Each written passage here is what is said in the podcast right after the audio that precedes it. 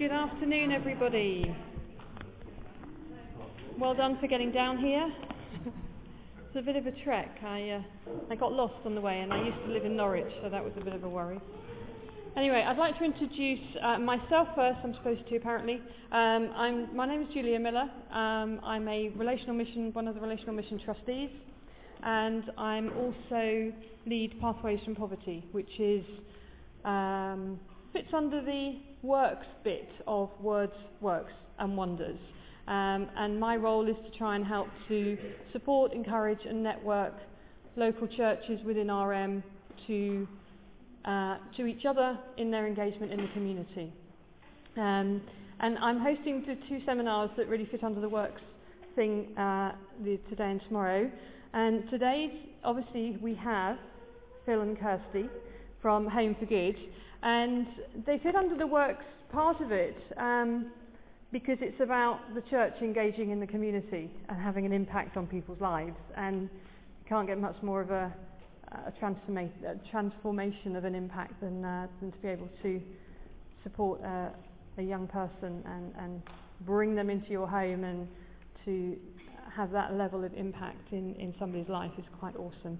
Mike Betts um, is exceptionally keen to see us as the RM family of churches engaging um, very positively with Home for Good and fostering an adoption. Um, and so I'm absolutely delighted to welcome them here today. We're going to have a bit of a uh, opportunities for interaction with each other and then throughout it, and then there'll be some question time at the end. So if you've got questions, you can either use the uh, times in, in the middle of it or, or hold on them at the end, but there will be opportunity to do that. So I'm going to hand over now to Phil. Great, thank you very much. It's uh, really good to have the opportunity to be uh, with you here this afternoon. So uh, thank you for choosing uh, this seminar. Um, and yeah, we've, at Home for Good, we've been delighted um, by the support we have uh, received from Mike and, and RM churches. So it's really good to be here. Um, first of all, it would be great just to find out a little bit about kind of who's in the room and a little bit about why you've chosen this seminar. So um, this is always a risky thing to do. I did this at another gathering of church leaders a few months ago and went around a room of 20 people to find out why they were in the room. And 50% of them said, because my first choice seminar was full. so way to make me feel good about myself and feel positive for the rest of the seminar. So I'm hoping we don't have a situation like that today. Um, but, but, first of all, it'd be great just to find out how, how many of you are actively involved in fostering or adoption uh, yourself as a foster carer or an adoptive parent. Great, thank you. Um, and I really hope that you can feel free to contribute um, throughout uh, this afternoon because kind of your insights will be really important uh, as we discuss together how the church can best um, engage with this kind of space. Would a few people uh, mind just kind of shouting out kind of why are you here this afternoon? Like, what's your expectations for this seminar? Um, when you leave here in just under an hour and a half, what do you have hoped to have gained?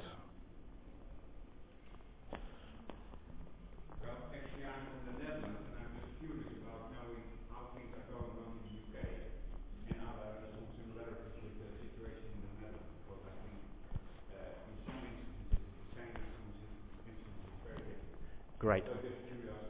Excellent. Thank you.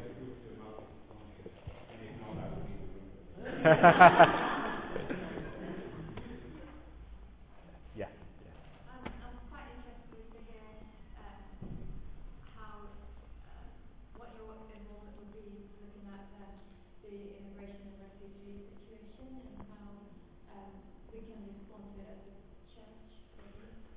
Excellent. Thank you. Yeah, we'll definitely uh, be talking about that uh, later on.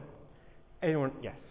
Um, we had somebody that, that was fostering in our church um, when we were going through a bit of a, an up and downy patch as a church ourselves. She hadn't fostered before, and and she went through a really really difficult time. And I think partly was that we didn't know as a church how to support her, and she didn't know what she needed. So it would just be great to hear how you, from experience, how best churches can support people who are fostering or adopting. Great, thank you. Uh, yes, to the back.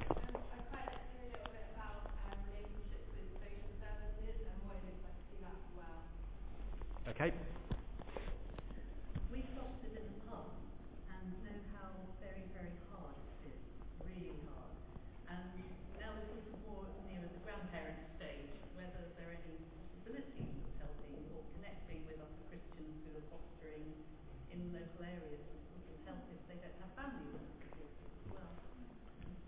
Excellent, thank you. That's really helpful. Anyone else? Um, we're thinking of uh, adopting one day. Um, uh, we live in London, there's some good challenges financially and so on. We've got a kid as it is. Um, and we want to stay in London, so we just we want to stir ourselves more than some topic more than anything. Um, I think we need, yeah, faith and a broken heart for it, but also just practically speaking, we don't have a huge amount around it and what the church and organisations like yourselves can do to help support that kind of vision. Excellent, thank you. Well, so we'll uh, broadly uh, divide the next um, hour or so into three parts. Uh, firstly, we'll uh, begin to look at um, the kind of theology behind what we're doing and why we believe this is so important, just to give us kind of some strong foundations. Um, then we will talk a little bit about what we think the church can do in terms of finding homes for children who desperately need them, and then we'll spend some time uh, thinking about how churches can best support families that foster and adopt. So hopefully this will give you kind of a flavour. Clearly we could be spending a whole day at least on each of those topics, but hopefully it will kind of whet your appetite and be the foundation for lots of other conversations that we can have um, ongoing uh, between Home for Good and your churches and also within the relational mission uh, family of churches um, as well. And at the end uh, there will be uh, opportunities to ask questions and if you want to ask Kirsty and I anything kind of on a one-to-one basis, uh, we're not going to be rushing away afterwards. So feel free to talk to us afterwards um, if you would prefer not to voice your question um, in front of everyone because we realise that some of the stuff we're going to be talking about today um, is quite personal. Um, so we don't want anyone to feel uncomfortable. So th- there's a problem uh, in the UK. Um, currently there are about 4,000 children waiting to be adopted. Um, and the children waiting to be adopted, they're not babies. Uh, the ones that are waiting, they're, they're over the age of four. Um, they're from black minority ethnic backgrounds. Uh, they're part of a sibling group, um, but social workers are desperate to keep those siblings together uh, more often than not. Um, and they have a huge range of additional needs. Um, whereas most people coming forward uh, for adoption are doing so uh, often because of infertility issues um, or are single people and they're desperate for a baby. So there's kind of a real mismatch. And so there's 4,000 children at the moment waiting to be adopted in the UK. Alongside that, there's currently nine, a shortfall of 9,000 foster carers in the UK. So this year, the Fostering Network estimate that 9,000 foster carers need to be found. And that's a big number in itself, but it is a problem that's only going to get worse in the years to come because the vast majority of foster carers um, are over the age of 55 and they will be retiring in the next five to ten years. Um, so actually that number could increase dramatically in the next 10 years if we don't rapidly uh, turn the tide. A few years ago, uh, in 2011, uh, these statistics were really hitting the media in a big way, and a group of Christian leaders uh, were at Spring Harvest um, after one of the evening meetings, um, just chatting to one another. And during the conversation, it, it transpired that everyone around this table was a foster carer or an adopter. And they kind of began to do some maths. Um, and back then there were 6,000 children waiting to be adopted and 9,000 foster carers needed. And they kind of figured out, but actually between them, they were probably in contact with about 15,000 churches. So they're like, hang on a minute. Like, the church could solve this problem if just one family from each church stepped up to foster and adopt. We would wipe out the, the, the, the waiting list. There would not be a crisis in the care system. But also recognising that clearly fostering and adoption is not for everyone. But isn't the church an amazing community of support to support families that do foster and adopt? Imagine how that could transform society if one family in each of those churches chose to foster and adopt and the wider church family wrapped around them to support them. Wouldn't that be amazing? And out of that, Home for Good was born. Um, back in 2012, uh, we spent the year um, speaking to Christian foster carers and adopters and church leaders and social workers and figuring out um, what was needed. We launched in uh, uh, 2013 and were just blown away with the response. Um, I've been working on Christian projects for the last 10 years, and most of them on, on a national kind of level. And most of the projects don't go anywhere because it, it's really hard to get the church in the UK to engage with a project because there's so many charities doing so many different things. But this seemed to resonate with the church. And kind of, we were pleased it did really because, hey, this is so biblical and Kirsty will be talking about that a little bit later. But the other staggering thing which we really were not expecting was within the first three months of launching, 50 local authorities, adoption agencies and fostering agencies contacted us saying, we've been trying to connect with churches for years, but they never respond to our emails. And you're saying you can bridge the gap between the church and us. And we were like, yes, we can. And, and suddenly it enabled Home for Good to kind of grow rapidly. So we'll talk later on a little bit about kind of what we do, but I'm going to hand over to Kirsty now just to kind of provide, I'm not going to hand over to Kirsty yet. I'm going to show you a video which kind of introduces um, just um, one angle of why it's such a serious problem that there are so many children growing up without a stable home. And then Kirsty will talk a little bit more about the theological foundations of what we're doing.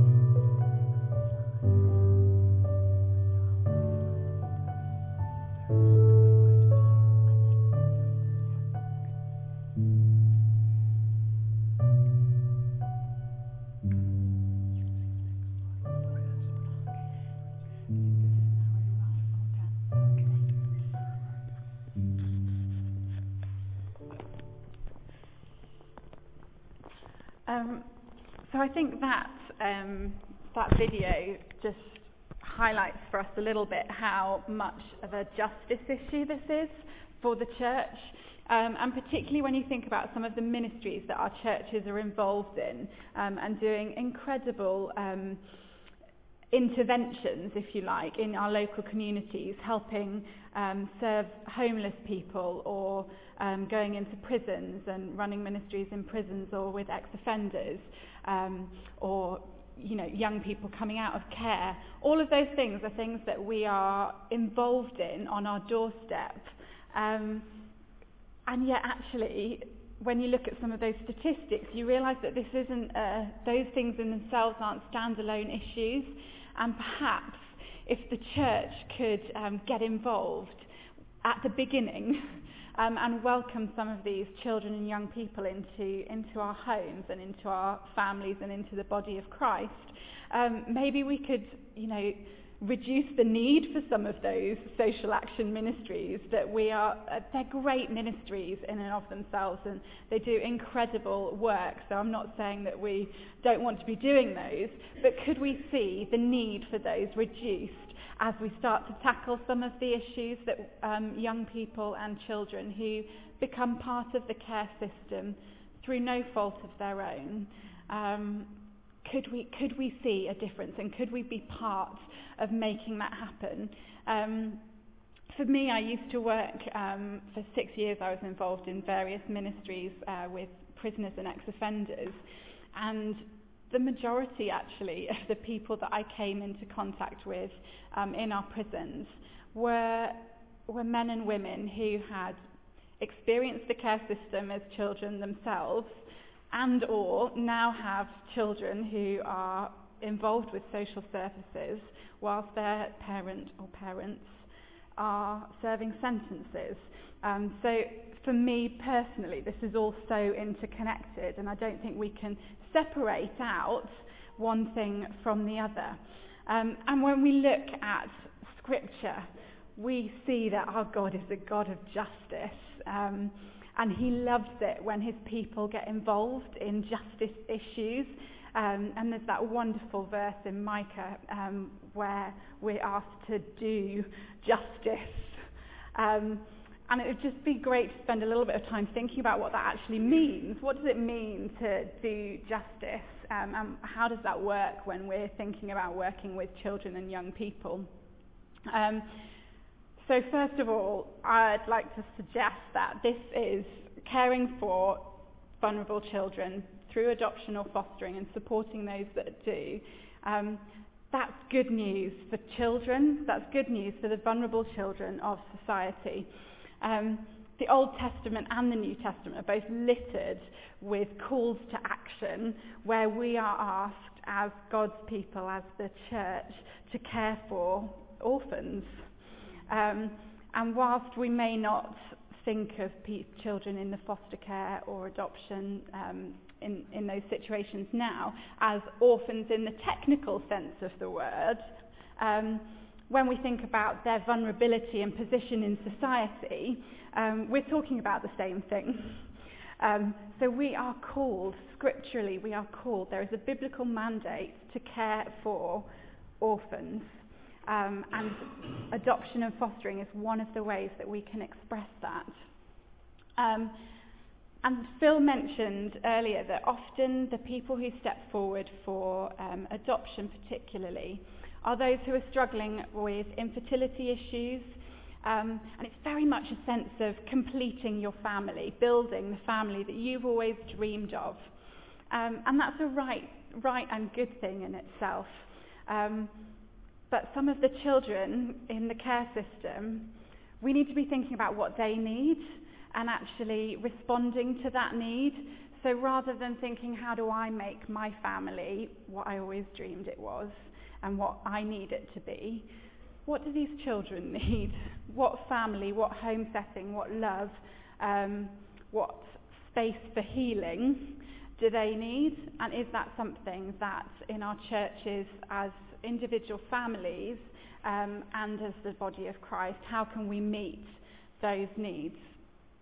Um, it's also an issue for the church and it's good news for the church when we look at examples of um, the early church in Acts, um, it's one of my favourite passages where um, there were no needy among them.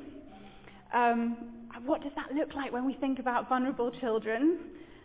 It probably looks like them being in safe, stable, secure, loving homes where um, those families are equipped and supported for those children to have what they need to flourish and become everything that God created them to be, rather than struggling through a system where their needs aren't all being met.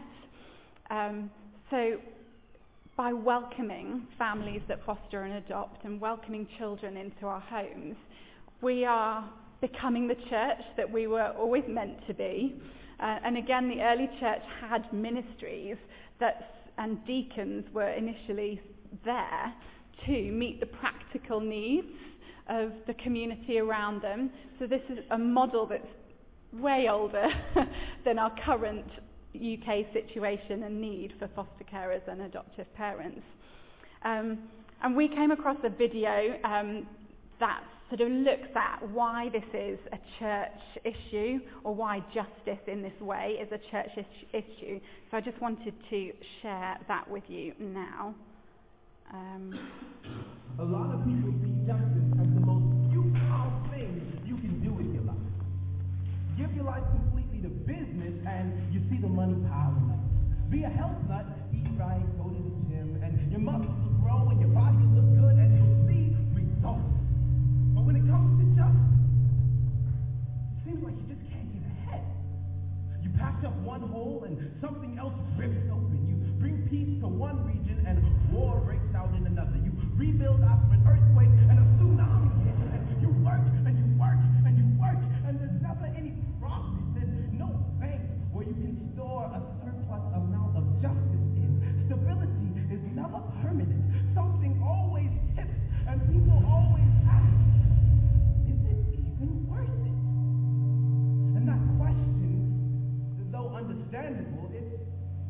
I mean, quite frankly, it's ridiculous. And it rarely comes from those who are actually tired from pursuing justice and not just tired of the idea. It rarely comes from people who've labored for years and have good reason to act. And you know why they never act? Those type of people become friends with those who suffer. Family. Because it's one thing to wonder if someone fighting for.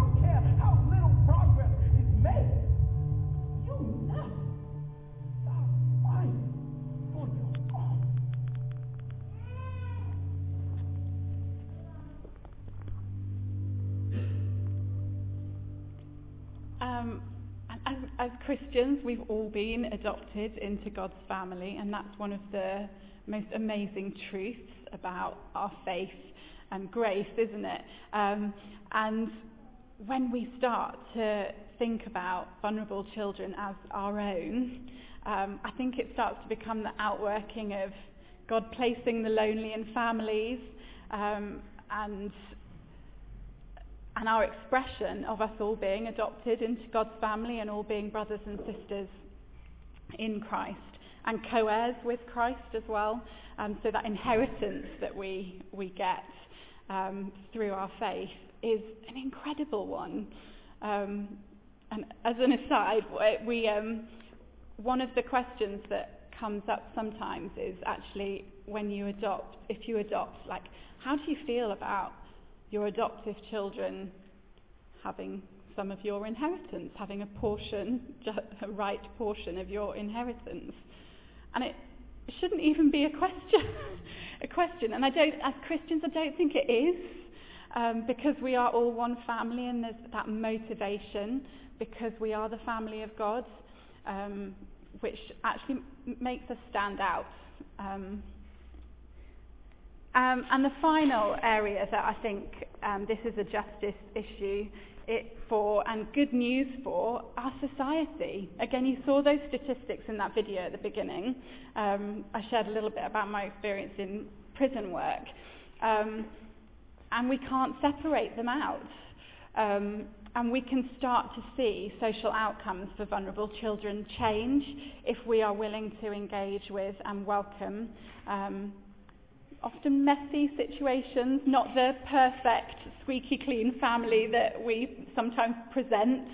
Um, if we start to engage with that and welcome that and embrace that and think about what is needed around that so that those individuals and families are able to thrive, um, we can start to see our communities change um, and the needs in our local communities change. We totally expect, actually, or we should expect, in our church congregations on a Sunday morning to have people who are fostering or who are children who are in the foster in foster placements. We should expect to have adopted children.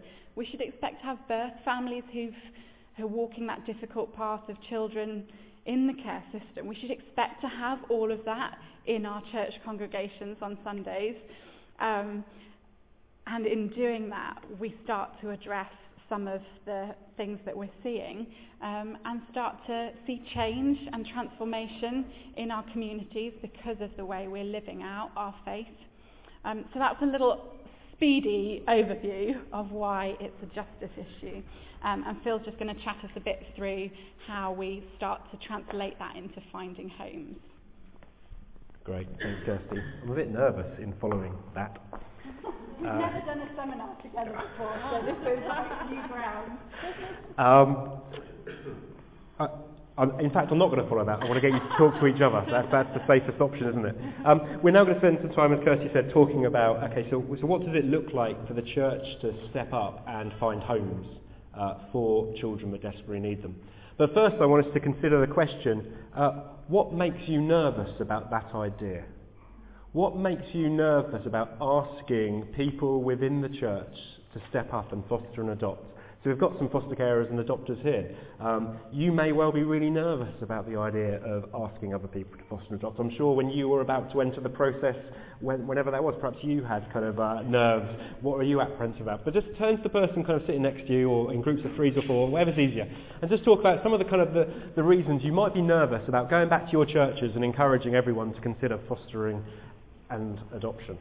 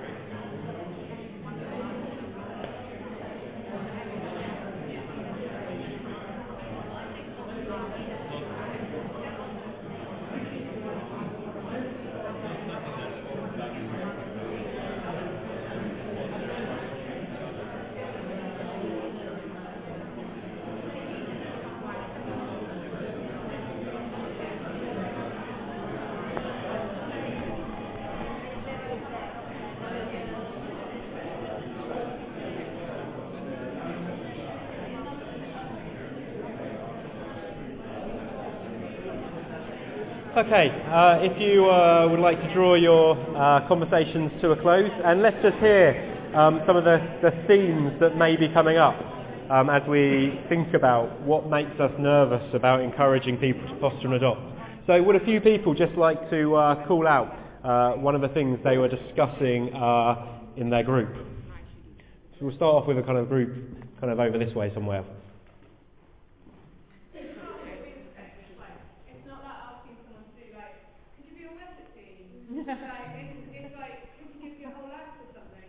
Um, which is, yeah, that's, that's it's not just a small thing. Like, you're wondering, like, so like, We often have this conversation in the office because most charities, when they go around church on a Sunday, the ask is, could you start giving us £20 a month? We go in and say, could you turn your whole life upside down for the rest of forever by welcoming a very challenging child into your house and inviting them to be part of your family? Huge, isn't it? Absolutely huge. Um, other issues that have uh, kind of been raised. Let's come to yeah.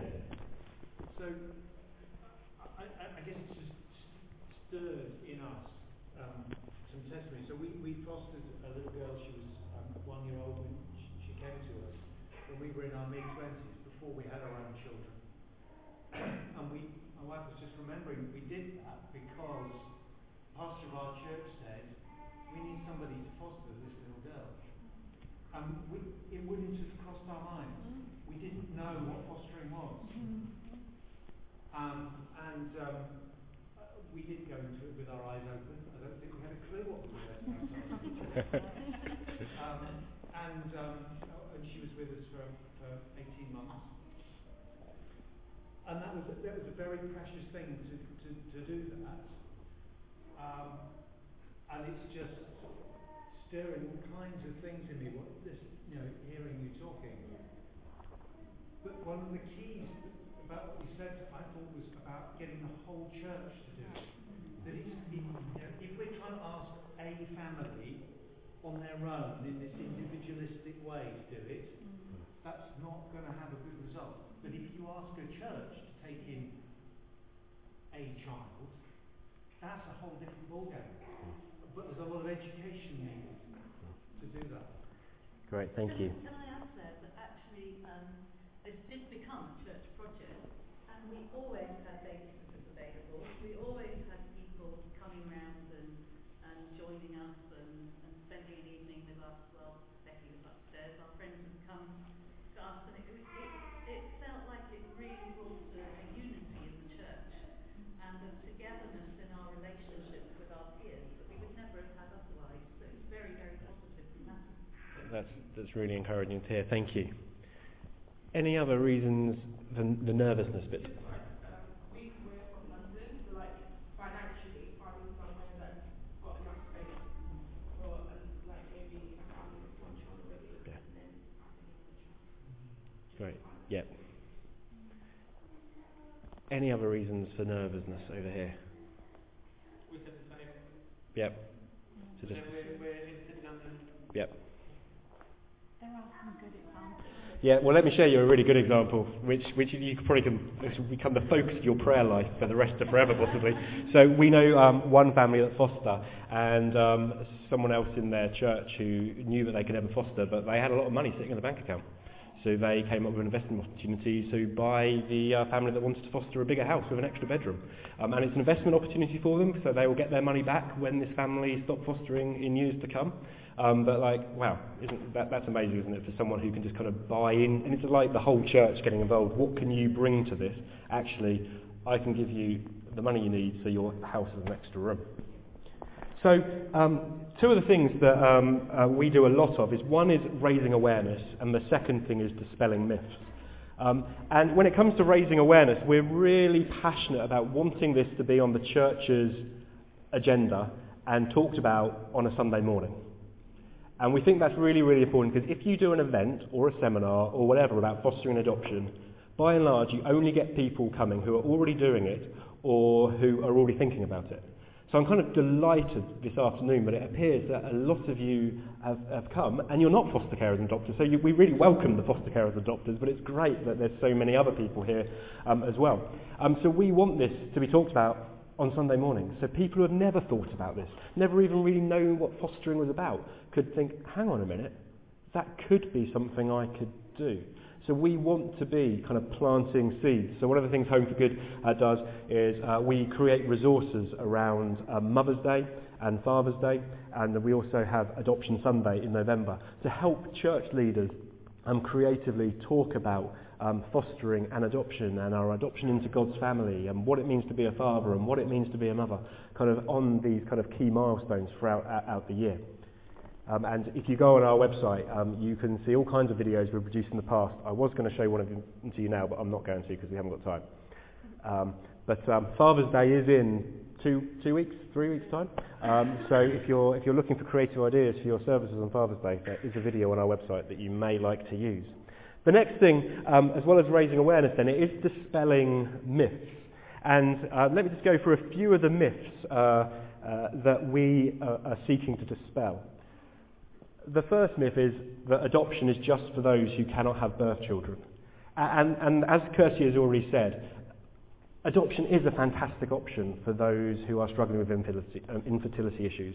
And we, we never want to say anything negative about that because it is a genuinely great option. But we want the church to think bigger than that. And it's not just actually the church, it's local authorities and social workers. The number of people who speak to us and say, we chose to adopt before having birth children, but the social workers looked at us as if we were completely nuts and told us to go away, have birth children, and come back in 10 years' time. Um, so we want to kind of change that understanding. We want people to think about um, adopting and fostering as part of their family planning. We want them to think about um, what that looks like and for the church to normalise the idea we were so encouraged uh, back in 2014 after uh, Adoption Sunday. We ran uh, 10 information evenings uh, in the month that followed, attended by 200 people. 100 people, so 50% of the people who came were in their early 20s. And they were saying, probably not going to foster or adopt in the next couple of years, but we want to think about this as an option alongside having uh, or thinking about birth children. We want to think about this as part of our family planning options. And we were just so encouraged by that. And also, social workers are so encouraged by that. As we said earlier, local authorities are facing a crisis because of the ageing population of the foster carers. So the fact that there's a rising generation in the church in their 20s who are thinking about that is music to their ears.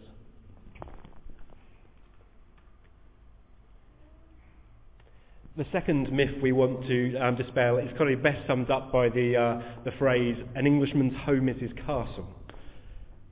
And that, that, that's so true for in society and for many of us as well. I, I know that it's often really true for me that we want our homes to be a place of safety and security and comfort. We want to keep problems out of our home. We build walls, we build moats.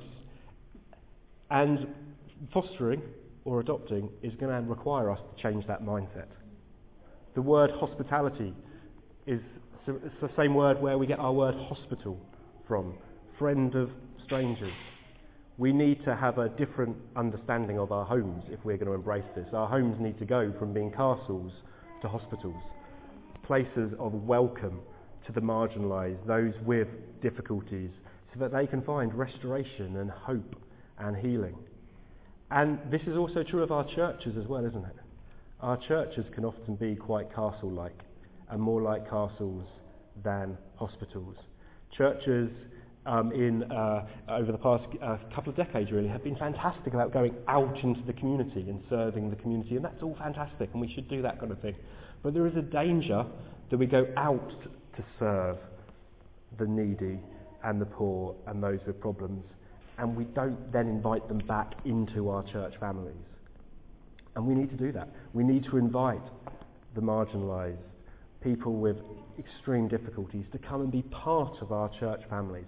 What a difference that would make to our churches. It should also contain a health warning. Like, if churches embrace this vision, it is going to change what your church looks like. It is going to change what your Sunday school is like. It is going to change the dynamics of your youth group. But surely that's the kind of churches uh, that we should be creating. Uh, next, um, the nuclear family is all that matters.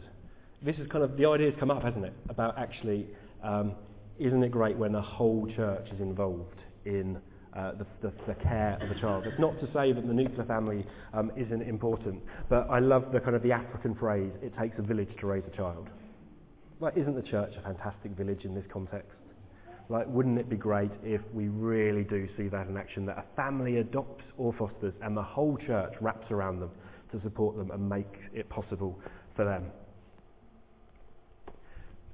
Then the other myth uh, that we hear often, um, and um, I was really surprised that it didn't come up when we were talking about what makes people nervous about encouraging people to foster and adopt, is the whole idea that Christians are discriminated against by social workers. The number of people I speak to, and when I tell them what my job is, they look at me really blankly and say, how can you be part of an organisation that encourages Christians to foster and adopt? Because Christians aren't allowed to foster and adopt anymore. We're discriminated against. And that's the kind of story that is often uh, uh, communicated. I think it's probably best illustrated by a situation I found myself in um, a few years ago at the beginning of Home for Good. I was doing a uh, seminar for a, a group of church leaders, and one church leader came up to me afterwards and said, absolutely love the sound of Home for Good, love the vision, but as a church we're never going to be able to support it because there was a couple in our church who were foster carers, but they were told they could no longer foster because they were Christians. So it wouldn't be appropriate for us to support it as a church. Um, and it turned out that uh, this church, um, these foster carers um, were fostering or had been fostering for a local authority that Home for Good was working with. So we knew they wanted to recruit foster carers from the Christian community. So we thought this was a little bit odd. So I, I, got permission from everyone involved to investigate further. So the local authority went away and investigated it. And it turned out that they had uh, been told they could no longer foster over 10 years ago. And the local authority admitted that back then faith was frowned upon and it was very different now. But for the church leader, it was, and the way that the story was communicated to me, it was like it happened last month. And I think our churches are great. Churches are often great at holding on to bad news stories for a long time, and it's the bad news stories that get communicated the loudest. So it is sometimes sadly true that Christians can be discriminated against in the uh, assessment process, but they are few and far between those cases, but it's often those that get communicated the loudest. Home for Good, and we do faith literacy training for social workers to try and kind of increase the understanding of faith of social workers. Um, to hopefully reassure Christians that when they go into the process, their social workers will understand faith better. Um, but we really kind of need to dispel this myth. We did some research recently of about 200 uh, Christian adoptive parents. Uh, 60% of them uh, said that their faith was seen as a real positive during the assessment process. 35% said that their faith was seen as neither positive or negative but was completely respected. Only 5% said that their faith caused any degree of negativity or concern during the assessment process at all. Now 5%, it's, it's still too high. But when we go around speaking about fostering and adoption, I think 75% of the people who come up and speak to us afterwards who are thinking about adopting or fostering are re- really concerned about their faith. So we really do need to begin to kind of dispel uh, this uh, narrative. I'm going to invite Kirsty back now um, because as Home for Good, we're, we're, really here to help people and support people on their journey. So we don't want to just encourage people to foster and adopt. We don't want to just encourage churches to raise the profile. We as an organisation want to be making sure we are making um, it uh, easier and supporting people as they journey from thinking about it through to doing it. So Kirsty will give you a kind of a whistle-stop tour of some of the things we do. Yeah, super whistle stop, because um, the stories are what excite me. Um, so we have an inquiry line um, that people who are thinking about fostering or adoption phone in, and it's a chance for us to talk through some of those nervousness um, that people might carry or some past experiences, and to think through what the assessment process might be. Um, and look like for them. Um, Phil's also mentioned that 20s and 30s group, um, so we've actually got um, and are developing resources um, so that people who are thinking about fostering or adoption in the future but not yet, we can start to help them prepare for when they do get to the stage of starting the assessment process.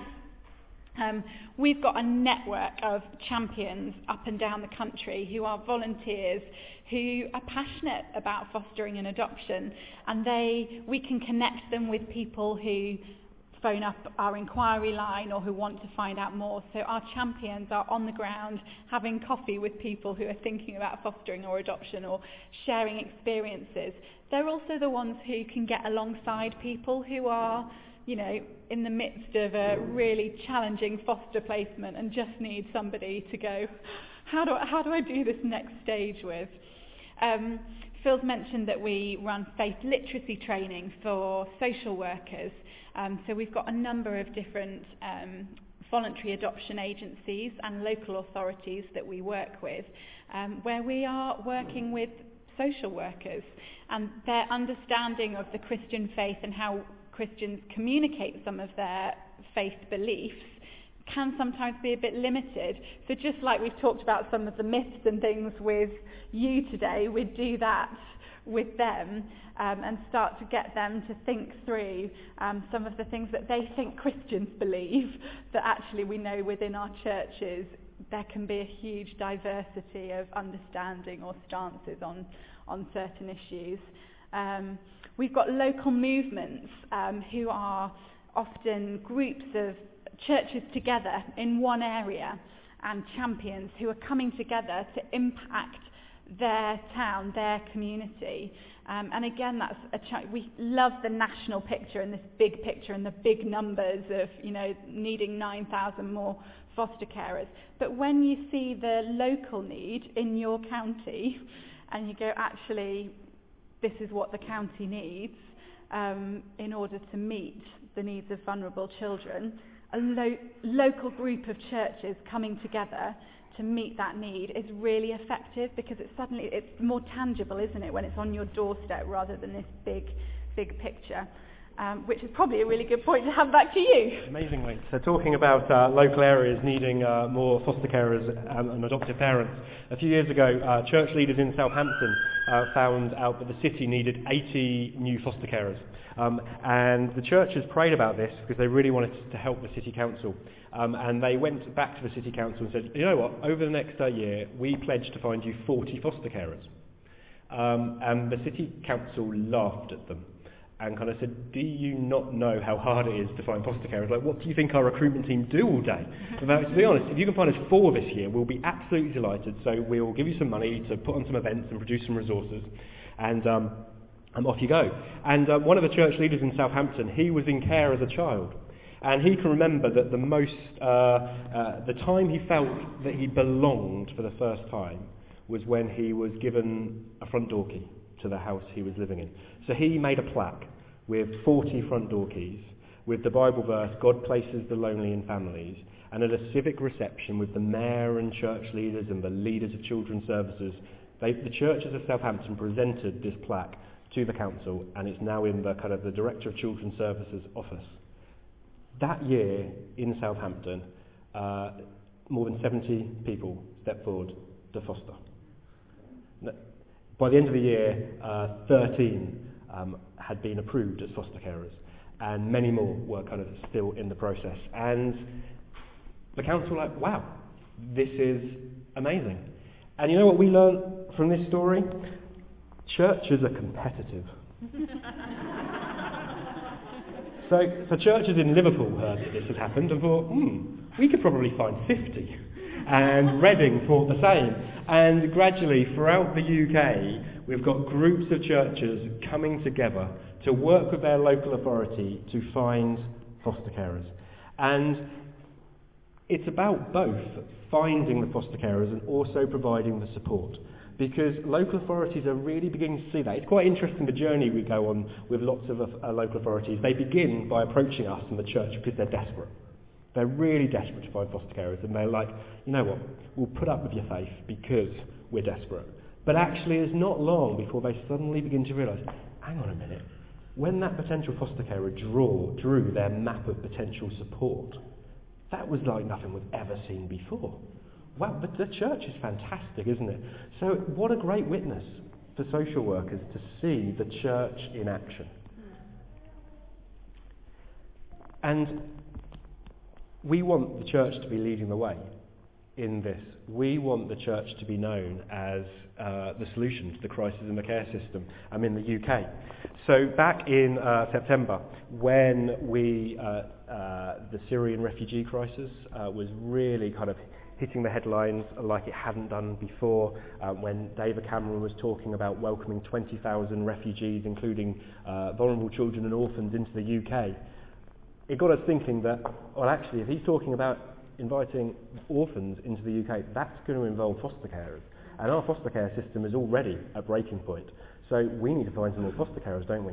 So, so we decided um, that, that we would really kind of carry on serving and kind of blessing uh, uh, the government. Uh, so we like we need to find some foster carers. So we decided to set up kind of this uh, web form, and uh, we put on social media. If you're interested about finding out more about um, fostering an unaccompanied minor, uh, sign up here. We expected that a few hundred people would sign up, and that would give us real leverage to go to some councils and say, look, look, we've got people interested in fostering.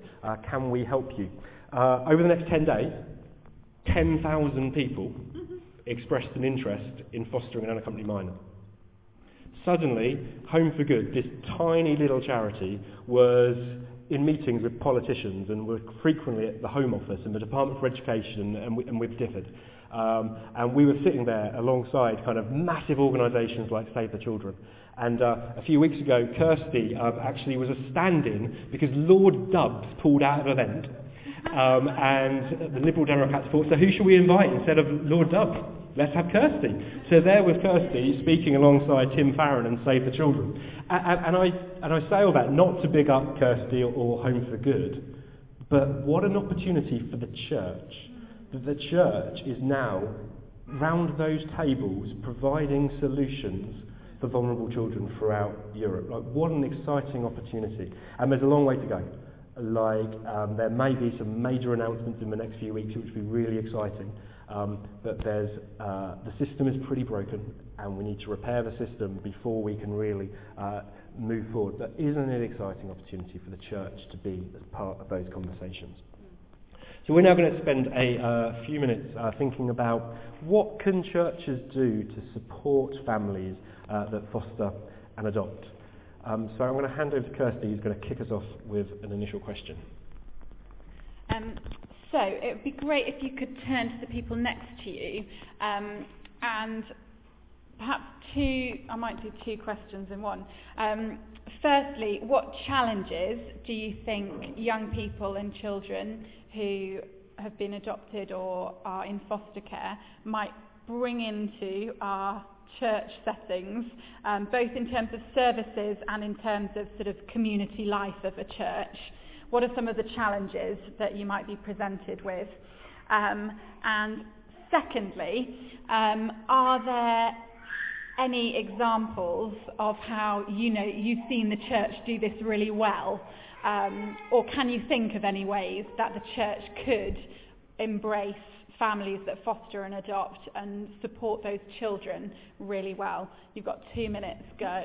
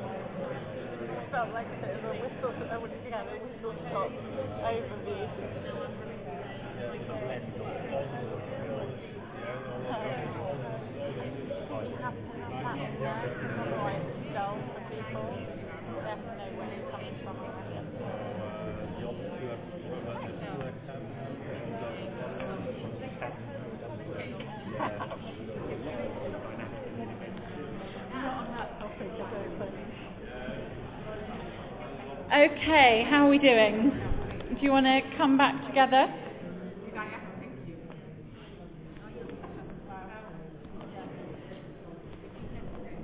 Great. What were some of the challenges that you thought might come up in church life um, as a result of welcoming vulnerable children into our congregations? Shall we start this side this time because that side was vocal? Yes, go for it.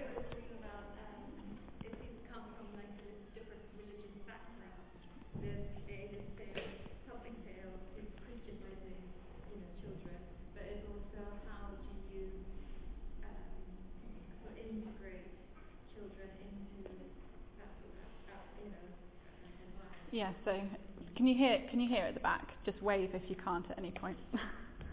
um, so that was about welcoming um, children with different religious backgrounds um, and how that's managed. Um, any other challenges from this side that you came up with? So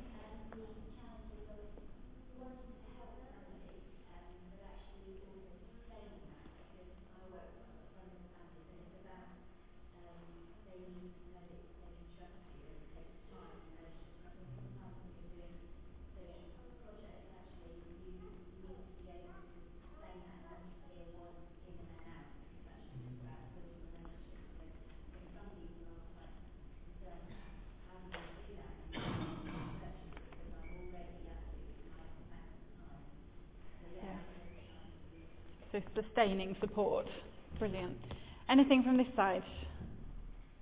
the behaviour is often one of the big challenges, isn't it? You know, the, the behaviour of foster children, adopted children, because of the emotional kind of baggage in their life, the behaviour just presents quite difficult at times. And I think it's hard sometimes for people to understand that the behaviour is a result of a lot of the emotional mess rather than just bad behaviour, you know. Yeah. So I think that's a big challenge, and un- an understanding challenge, I think, really. Yeah.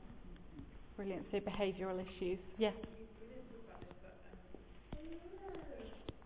suddenly getting involved in someone else's family that you are now interconnected to as well. Because the children usually have some sort of involvement with family, whether that's siblings or parents or whatever. And often adopted children still need to see their siblings or someone in their family. So suddenly you've not just taken on a child who's sort of then you become insurrogate as family, but suddenly taking on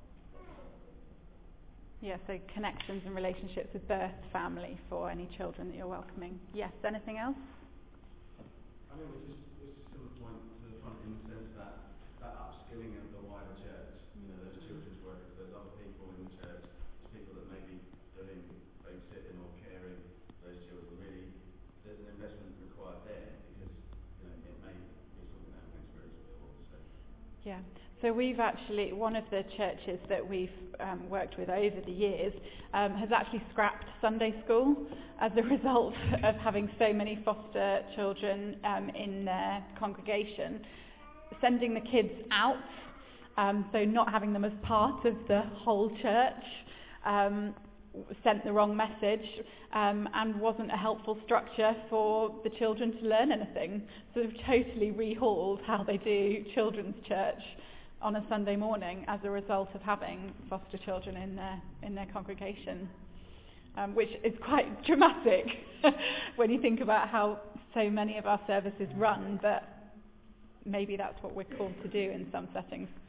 I'll offer the counter story for that, just so you don't all panic that we're asking you to close your church Sunday schools. So um, there was a uh, there's a church uh, we're connected with in Bolton, and um, a couple from the local community, not churchgoers, um, adopted two children, and they read in their these children's life story that they used to go to church in their past.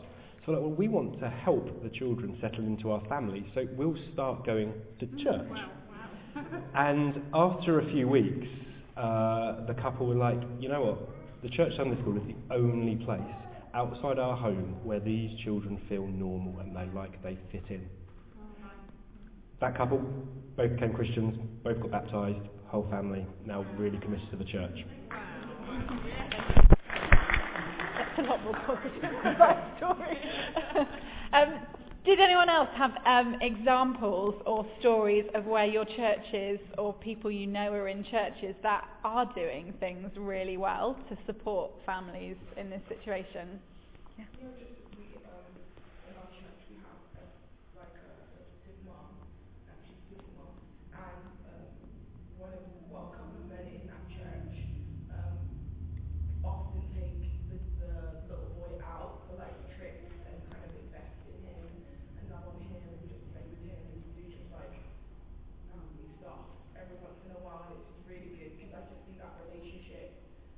He has such a good relationship with male role models in his life.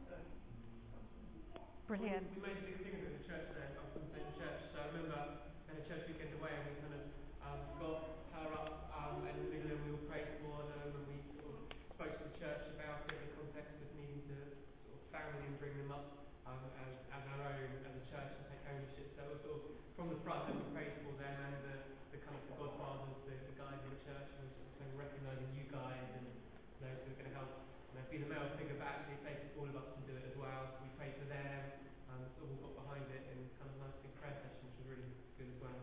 Big sort of send off. Brilliant. Yeah, yeah. Any other stories that uh, you want to share? Um, so for, for, for me, I, I like practical things. I'm like, I want to know what to do practically to help somebody. Um, and, you know, we're so, I'm at the age where everyone I know is having babies, and we're so good at throwing baby showers or um, doing a, meet, a food rota for people when they just had a baby so they don't have to think about getting the groceries in. Um, and we know churches doing all those things for adoptive people who are bringing their adoptive child home for the first time. And not might not be baby showers, it might be eight-year-old boy clothes baby showers. Um, or um, you know, equipping the, a foster carer who's suddenly taking an emergency placement and doesn't have anything that's age appropriate for that child. The church coming round and going, here, you know, I've got all this stuff in my house that you can borrow, have on permanent loan for as long as you need. Um, there are there's one, ch- is it, is it Bolton as well that does the ironing? Uh, Worcester. Worcester. Um, there's a group of people who do ironing every week for foster carers. So the foster carers just take, take all that week's ironing and they go and sit and have coffee with each other and the kids play and somebody else does their ironing for them. Um, there's people who are doing DIY projects to help um, people get their homes ready to welcome a foster child or an adoptive child into um, their homes. So there's loads of really practical ways that as the church body we can be involved um, in welcoming children in. Can I add a Mm. story? Uh, the, I think the most important uh, thing of, Yeah. of It'll go year. on the tape. Yeah. We've been fostering for a very long time, 25 years now. And the one thing I think which uh, is so important for church you can be for the children, every child who came in, is, uh, how do you call it, uh, onvoorwaardelijke, un- unconditional love. And the safety, the environment where they can trust people, whether you chat with a, a child, whether you just uh, welcome it as a member of the family which you come to. And uh, I think about a year ago we had a child um, who has been living with us for nine years, from 6 till 15, and she really wanted to go back to her mum, which was very painful, the situation, because we had raised her for nine years, and then she went on her 15th to go to live with her mum.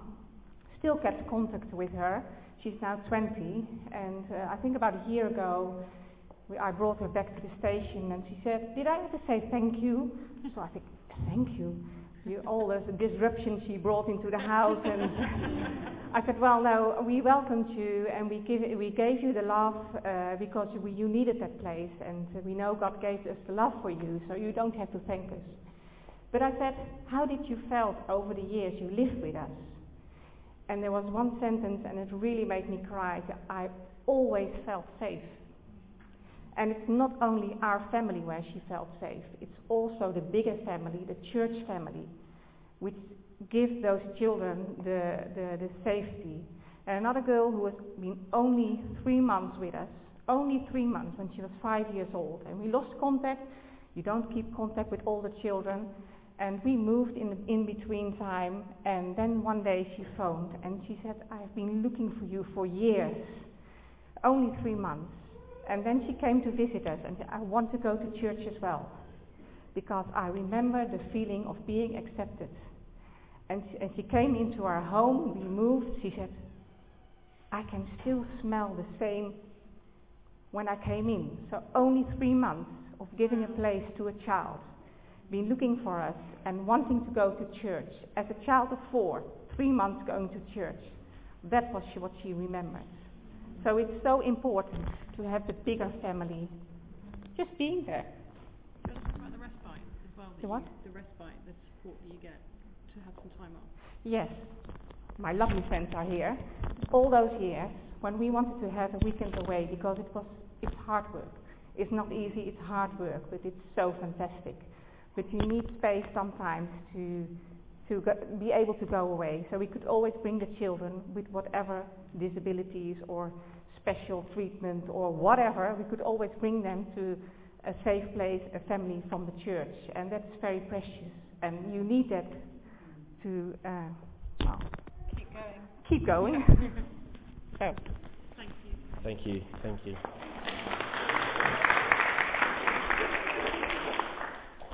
One of the things um, we hear quite a lot from uh, uh, Christians who adopt and foster is that they can feel quite marginalised and isolated uh, within their church communities.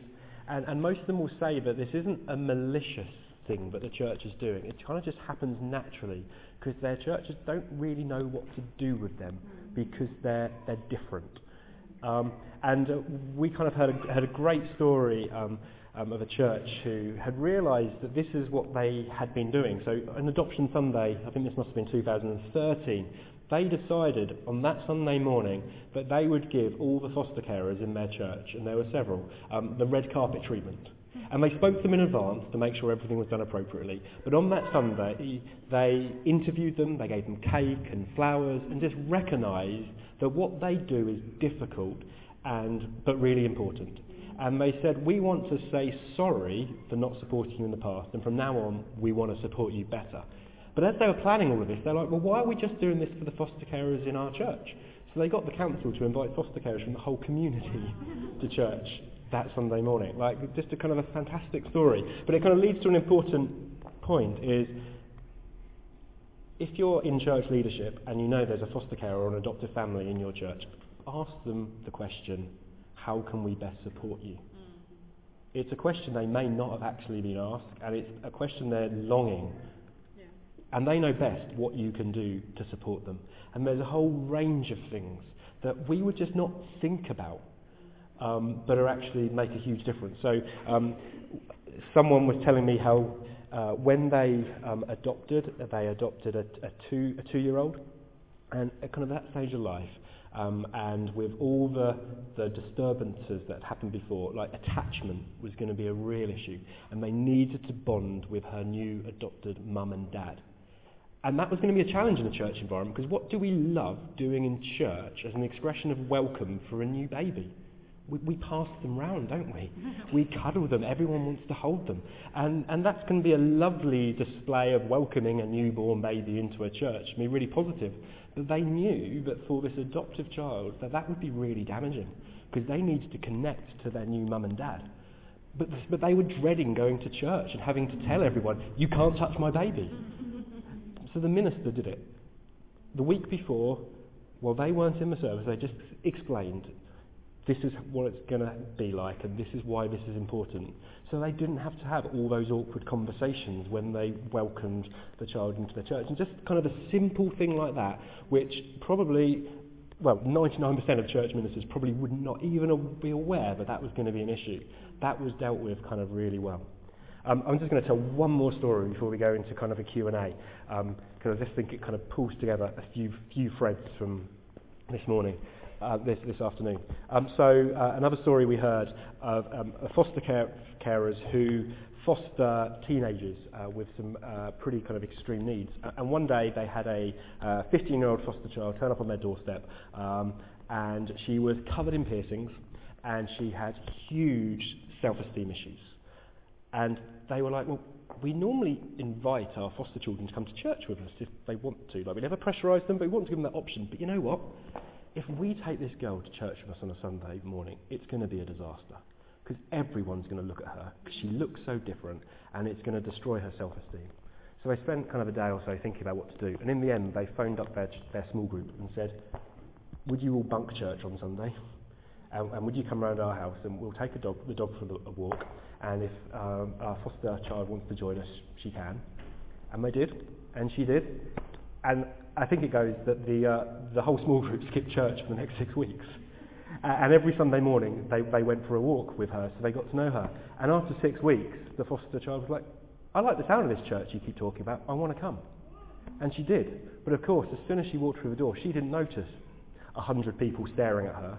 All she noticed was the small group swarming around her, welcoming. And we love that story for so many different ways that sometimes social workers are, are really nervous that we're in this as the church to change the children and, and yes, we want to see their lives transformed, don't get me wrong. But actually, that's just a lovely example how, how this changes our churches in a really, really positive way.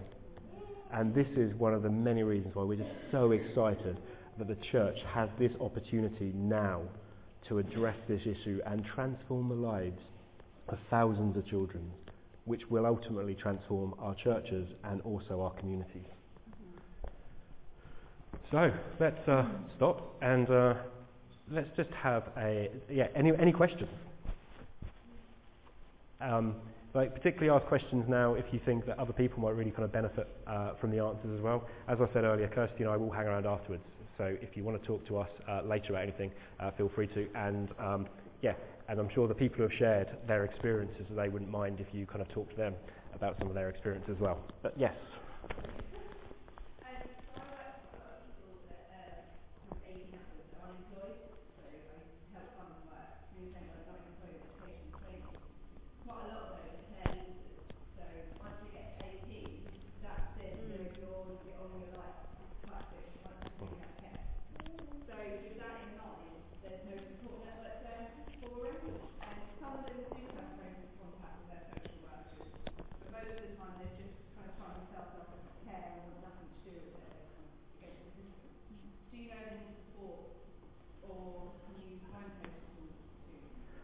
Yeah, so it's a real mixed bag across the country of what support that exists. Um, the great news was uh, uh, a couple of years ago the government kind of extended the amount of time children could stay in care. Um, but that, that actually hasn't been hugely successful because if you ask anyone at the age of 18 if they want to leave home, they probably will say yes. Like at 18, I, I would have said, if I was given the opportunity for independent living, I, I think I would have said yes. And then a year later, I would have really regretted that because suddenly you realise in your 20s how much you needed your parents. So although there is the chance now for uh, foster uh, young people to stay with their family into their 20s, a lot don't take up the opportunity. Um, but I think that's where, again, a foster uh, young person in the church community there's, some, there's potential there, isn't there, for the mentor type relationship. So yes, the foster carers get a little bit rejected because the, the uh, teenager wants independence, but actually are there other people within the church that can offer them the mentoring and the support which the foster carer kind of can't? Um, like we, like we're, we're a new charity and there's so many ideas we'd like to kind of press into. Um, and that's definitely one of them. Like the whole idea of kind of supported lodgings as well, um, for kind of just that bridging the gap between foster care and independent living, living is so kind of Im- important. Uh, right at the back, and then.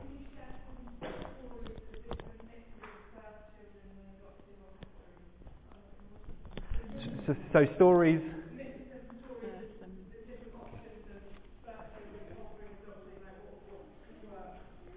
Yeah, so um, there's a really good video I could show you, but we might be running out of time with a story about it. Um, so um, one, of, one of the things we hear time and time again is actually how, how positive it can be to adopt or foster as a family. So, so it's not a, a couple just deciding to adopt. It's actually a couple and their birth children doing it as an entire family unit and just what that does to uh, the birth children can be really, really positive. Um, so a lot of people are, are quite concerned about the impact of having a looked after child come into the family. How will that impact their birth children? And, and there are challenges. There, there, are risks. Um, there certain, certainly are. But actually, most people we speak about just are just overwhelmed at the sense of compassion and justice and welcoming and hospitality. It kind of embeds into their birth children. Um, and it's just some, such a really healthy thing uh, to do as a family. Uh, does anyone else have any more kind of experience on this to share some examples? Yeah, I'll, I'll Great. two birth children, um, and we were adopted. Our, my youngest daughter was adopted, and they've been brilliant. I mean, we obviously included them in the process and, and talked with them and took them through the journey, and they've been brilliant. It's done them the world of good, um, and they've just been so protecting of her, um, and she's just their sister now, really. But they're totally understanding of her issues, and um, so yeah, it's kind of brought out. I think it's helped them actually become better, more rounded kind of children, you know, than they were before. Probably, I think so. It's definitely been fine for us. No, no, no, not caused big tensions between them or divided them or anything like that. And they actually, I think it's helped them in, in their in their own sort of development as people. Really. And I think one of the things we're really passionate about is normalising fostering and adoption as part of normal family life. Um, so I've a friend of mine, well she's become a friend, um, but she adopted a, she's a white American, adopted um, a little black baby, um, African American baby, um, straight out of hospital. It was fostering initially, then she adopted. Um, and she was a single woman in her early 20s and she adopted um, her daughter. Um, she then married an English um, guy. Um, they had two birth children who are white and ginger haired as anything. And um, they have just, literally two months ago, um, had another little girl adopted into their family, and she's African American as well. So it's this wonderful mixed family, but it's just normal. Um, it's just this normal mix, and there's no question about what it looks like um, because it's just what their family is. Um, so yeah. Any other questions? Yes. What's your advice to single people who are thinking about fostering? Um, I don't know that I have advice, but I, Suze, who's the woman I just spoke of, would say, What are you waiting for? if God's calling you to foster or adopt, what are you waiting for? Are we waiting again for this perfect family set up where we've got everything that we thought we needed to be a parent? Um, uh, and that's again where the church family support network is so crucial um, as a single person, you know, you're going to need the odd night off and need that network of approved and checked babysitters um, and people to step in and give you an extra pair of hands when you need that. And the church is a brilliant place for that. Um, anything to add to that? Yeah.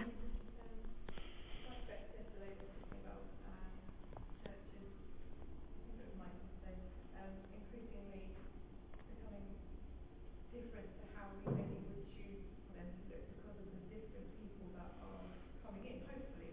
Um, and certainly, I know from our church perspective, we're, we're seeing more people coming in who perhaps have got children or families that are experiencing some sort of care, or they come with grandparents, or um, they come with dads that they only see dad at the weekends and things like that. How do we best support those families who who aren't necessarily sort of a classic example of we've adopted or we're in foster care, but actually are part of that network of things. How do we support them? So for me, some of this comes from that sort of modelling up front and teaching up front. Um, so we ran a, theology conference a year and a half ago, um, and a lady called Jane Williams, um, who's a lecturer at St Mellitus College, um, spoke on sort of the vision of family in the Bible. Um, and it's, it's not this nuclear family that I think particularly as Christians we often see up presented. Um, and we, we need to break all of that down, and, and it does include blended families um, and um, children being looked after by grandparents. Um, and that's going to be messy, and we're going to get it wrong, um, but being prepared to be full of grace and um, work with each other as we work out what that looks like for different people. Um, so it's a re-envisaging envision, envisioning of what family looks like. Um, I think is really important. I think this kind of point, uh, it follows on from what Kirsty said and it came up a bit earlier, in that we need to get better at churches, or many churches need to get better at just kind of embracing mess. Mm-hmm. And I think uh, one of the reasons that fostering and adoption and looked after children stand out so much within the church context is as churches we've kind of been preconditioned to sh- put on our Sunday best and behave really nicely as families, haven't we? and therefore we often hide our own family challenges within the church context. But if actually everyone was just more honest about what parenting children is like, whether they're adopted, fostered, birth, um, grandparents who are having to step in to look after grandchildren while their sons and daughters are struggling, that it would just be more normal. And what an amazing place the church should be to be safe about all those challenges that are going on. So when a complete a family that kind of society labels as dysfunctional comes into our church, no one really notices because they just fit right in. And I just think there's something really nice there about that kind of picture of kind of finding restoration and healing, healing together. Um, we uh, need to uh, wrap up, um, but there's um, just a couple of things uh, to say. Uh, with Care for the Family, Home for Good has produced a booklet uh, called Supporting Those Who uh, Adopt or Foster, and it's really a guide for churches. So um, if you want one of them, we haven't got them here uh, today, uh, but if you fill in one of these, uh, we will post you one. Um, so there's one of these on your chair. So if you fill in one of these, we will make sure we send you um, one of them. And um, we talked a lot about how we want the church to, to make a difference and the church to be known as solving uh, this problem. So uh, one of the things we're asking churches to do is to sign up as Home for Good churches. Uh, and to do that, it's, we want churches to say, we're standing with you in this vision. We want to be a part of this. We want to be known as a church that wants to find homes for children, and we want to be a church that is welcoming and supportive of families that foster and adopt.